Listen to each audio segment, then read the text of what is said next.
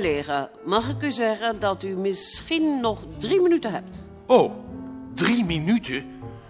Dat is nou jammer, want ik heb het nog niet over de beide andere lezingen gehad. En het lijkt me nu juist zo belangrijk dat het resultaat van deze middag is... dat we wat meer waardering voor elkaar krijgen. Want ik heb soms het gevoel dat daar nog wel wat aan ontbreekt. Vooral in ons geval, omdat wij nu eenmaal de namen hebben... Nou ja, laat ik maar zeggen dat we een beetje, of eigenlijk een heleboel, verouderd zijn. Terwijl dat toch niet het geval hoeft te zijn. En dat vond ik nou juist zo aardig in de lezing van Alblas. Dat die erop wees dat we nog een heleboel van elkaar kunnen leren. Als we daar maar moeite voor doen. Zijn die drie minuten al om? Nou, misschien zelfs drieënhalf.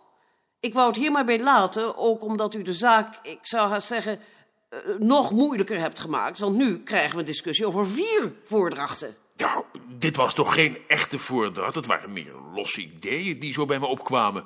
Ja, ja. Los idee. Eh, wie mag ik dan nu het woord geven voor de echte discussie? Wie? Eh, mag uw naam? Box. Ah, u bent... Juist. Omdat ik de lezing van de heer Alblas gelezen heb, ben ik waarschijnlijk een van de weinigen hier in de zaal die weet wat erin staat. In het bijzonder dan in de laatste vijf bladzijden.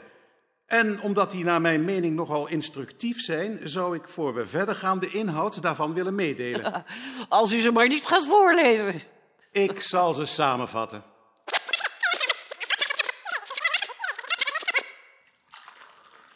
Hebt u zaterdag een symposium gehad? Ja, Dat hebt u geloof ik niet zoveel, hè?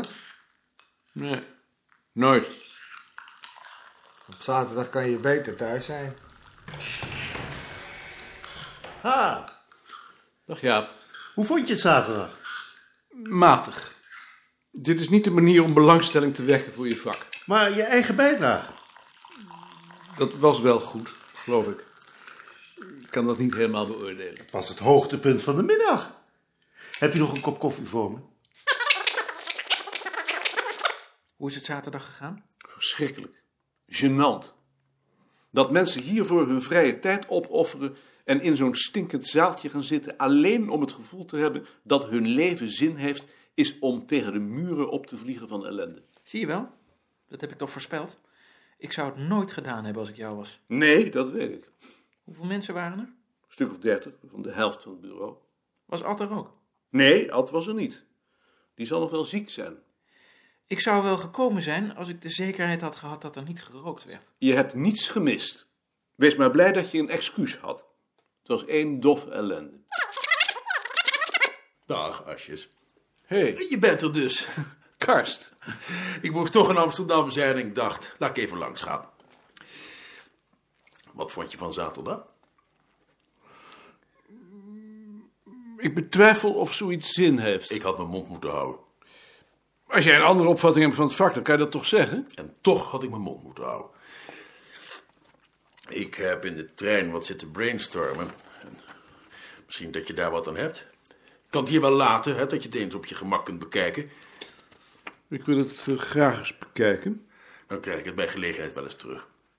Blijf je geen koffie drinken? Nee, vandaag maar niet. Tot donderdag maar. Donderdag ben ik er niet. Dan een volgende keer. Functie. Vorm. Gemeenschap. Gedrag.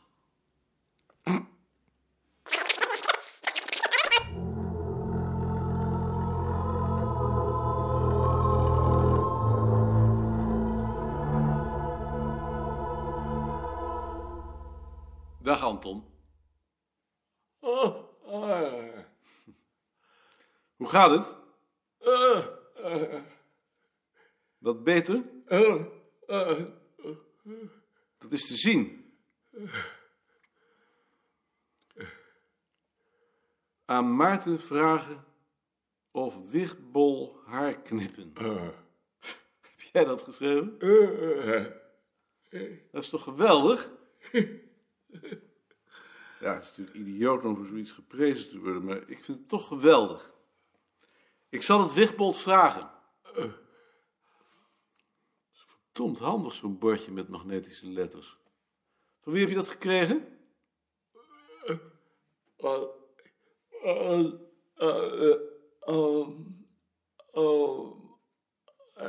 Van Karel?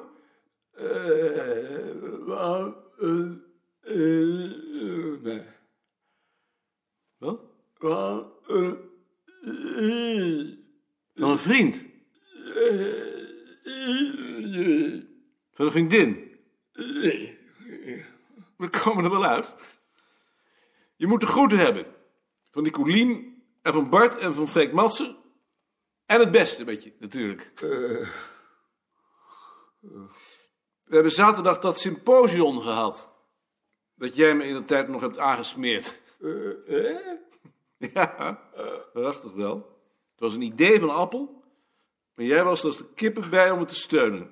Zo'n kans liet je je niet voorbij gaan. Ja, lach maar. Dat was verschrikkelijk. Je zou genoten hebben. Al die mensen die hun zaterdagmiddag opofferen omdat ze denken dat dat hun leven zin geeft. In plaats van in de polder te gaan wandelen of in de duinen. Het is van een geestelijke armoede die je niet meer voor mogelijk zou houden. Als je nog enig geloof in de mensheid had tenminste. Ja, ja. Ja, ja. Je lacht nu. Maar in wezen is het diep tragisch.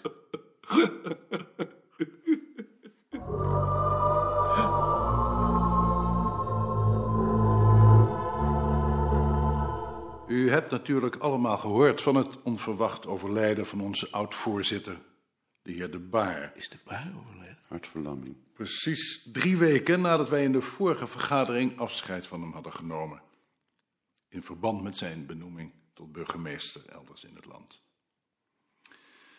Ik weet niet hoe het u is vergaan, maar het viel mij in de vergadering al op dat hij geen ogenblik stil zat.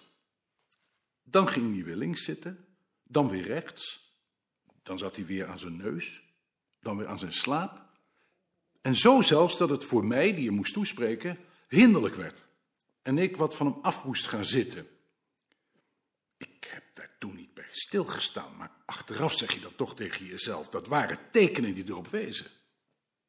Signalen die niet zijn overgekomen, niet als zodanig zijn begrepen. Heel jammer. Diep tragisch ook. Vooral voor zijn vrouw, die, als ik goed ben ingelicht, nu alleen achterblijft. Geen makkelijke man. Ook niet voor zichzelf, zou ik bijna zeggen. Al hebben wij in de loop van de tijd wel enkele problemen met hem gehad. De directeur kan daarover meepraten. Maar niettemin een man die door zijn onverzettelijkheid respect afdwong. Des te meer verheug ik mij erover dat wij nog in de gelegenheid zijn geweest om afscheid van hem te nemen. En met een geschenk aan onze dankbaarheid uiting te geven. Zodat wij, althans deze fase in zijn leven, hebben kunnen afronden. Maar het blijft natuurlijk treurig dat de man in de kracht van zijn leven van ons wordt weggenomen. Hebben wij als commissie nog blijk gegeven van ons medeleven? Ik heb namens de commissie bloemen gestuurd. En moeten wij daar persoonlijk nog iets aan bijdragen? We hebben daar nog wel een potje voor. Dan stel ik voor dat wij nu enkele ogenblikken stilte in acht nemen ter nagedachtenis aan de overledene. Dank u wel. Dan ga ik nu over tot punt 1 van de agenda, de notulen van de vorige vergadering. Eerste tekst, bladzijde 1. Het leven gaat door. Bladzijde 2, 3, 4. Daarmee zijn de notulen zonder commentaar aangenomen. Dan punt 2, mededelingen van de voorzitter. Zijn er nog mededelingen van de voorzitter? Nee, meneer de voorzitter. Behalve dat ik wilde voorstellen om straks na de vergadering gezamenlijk een bezoek te brengen aan het buitenmuseum. Zodat u zich op de hoogte kunt stellen van de voortgang van de werkzaamheden. Voorzitter, dat lijkt mij een uitstekend idee. Ik vond jouw lezing zaterdag verrekte goed. Ik heb me alleen rot zitten erger aan buitenrust Hettema, die weer zo nodig moest. Hij ziet niets in dat historisch onderzoek. Terwijl dat nou juist een van de aardigste kanten van het vak is. Ben je nog van plan om hem te publiceren? Ik denk erover om in dat nieuwe tijdschrift van ons... eh, een speciaal nummer van dat symposium te maken... met die drie lezingen. Uitstekend idee. Oh, dat zou ik zeker doen.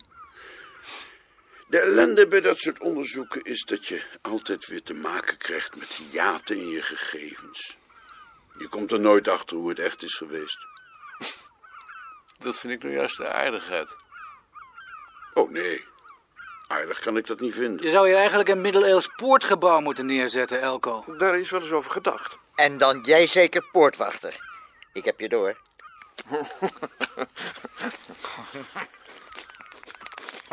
U ziet hoe het geworden is.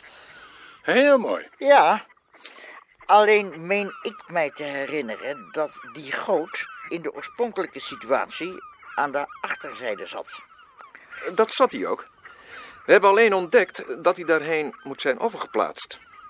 Aan de consoles, maar dan zal hij toch een wat grotere helling moeten hebben gehad, want zo loopt het water met een stortbuien schuur in en dat zal toch wel niet de bedoeling zijn geweest. Het waren natuurlijk wel uiterst primitieve lieden, maar meestal zijn die niet gek. Dat moet inderdaad nog veranderd worden. Ik heb daar al opdracht voor gegeven. Die voegen, dat eh, zullen oorspronkelijk toch wel eh, dagvoegen zijn geweest? Dat waren het ook. Maar die waren door de zeewind uitgekankerd. En toen door de bewoners met schelpgruis opgevuld. Ja, dat hebben we proberen na te bootsen. Met een nabehandeling van zoutzuur voor het verweringseffect. Ach ja, ze zien het toch niet? Maar wat ik eigenlijk wou laten zien... zijn onze twee laatste aanwinsten. Het houdt niet op, hè? Het houdt niet op. Eens houdt het op. Ja, blijf jij maar optimist. Ik hoor van Van der Land dat u een lezing hebt gehouden. Ja, zaterdag. Waar ging die over? Over de trouwring. Een interessant onderwerp. Ja. Als wij nou eens na onze pensionering in die twee huisjes gingen wonen, dan leg ik mijn boot aan de andere kant van de dijk en dan heb ik het verder wel gezien. Maar dan moet het hek wel dicht blijven. Ja, natuurlijk. Dacht je dat ik die troep langs mijn deur wil hebben? Alleen de commissie, die mag er wat mij betreft in. Dan toch niet vaker dan één keer per jaar. Uiteraard. Te gek worden.